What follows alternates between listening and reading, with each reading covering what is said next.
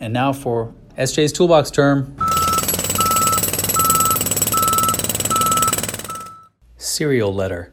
Serial letter is a method of numbering letters on a job. A serial letter carries a sequential number. So the first letter you write to, say, the owner on a job is serial letter number one.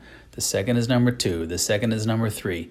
Some people will use a numbering system which is specific from the general contractor, me, to the subcontractor. So it might be, you know, initials for my company slash initials for his or her company dash 001. That would be a letter number. So the from party slash the to party dash 001, the first letter that I'm writing to subcontractor number whatever. But a serial letter or a serial number on a serial letter is just a sequential number. So you may have 100 letters on the job you've written, 50 to the owner and 50 to various subs. But a serial letter carries a serial number and it's just sequential from one to whatever. Serial letter.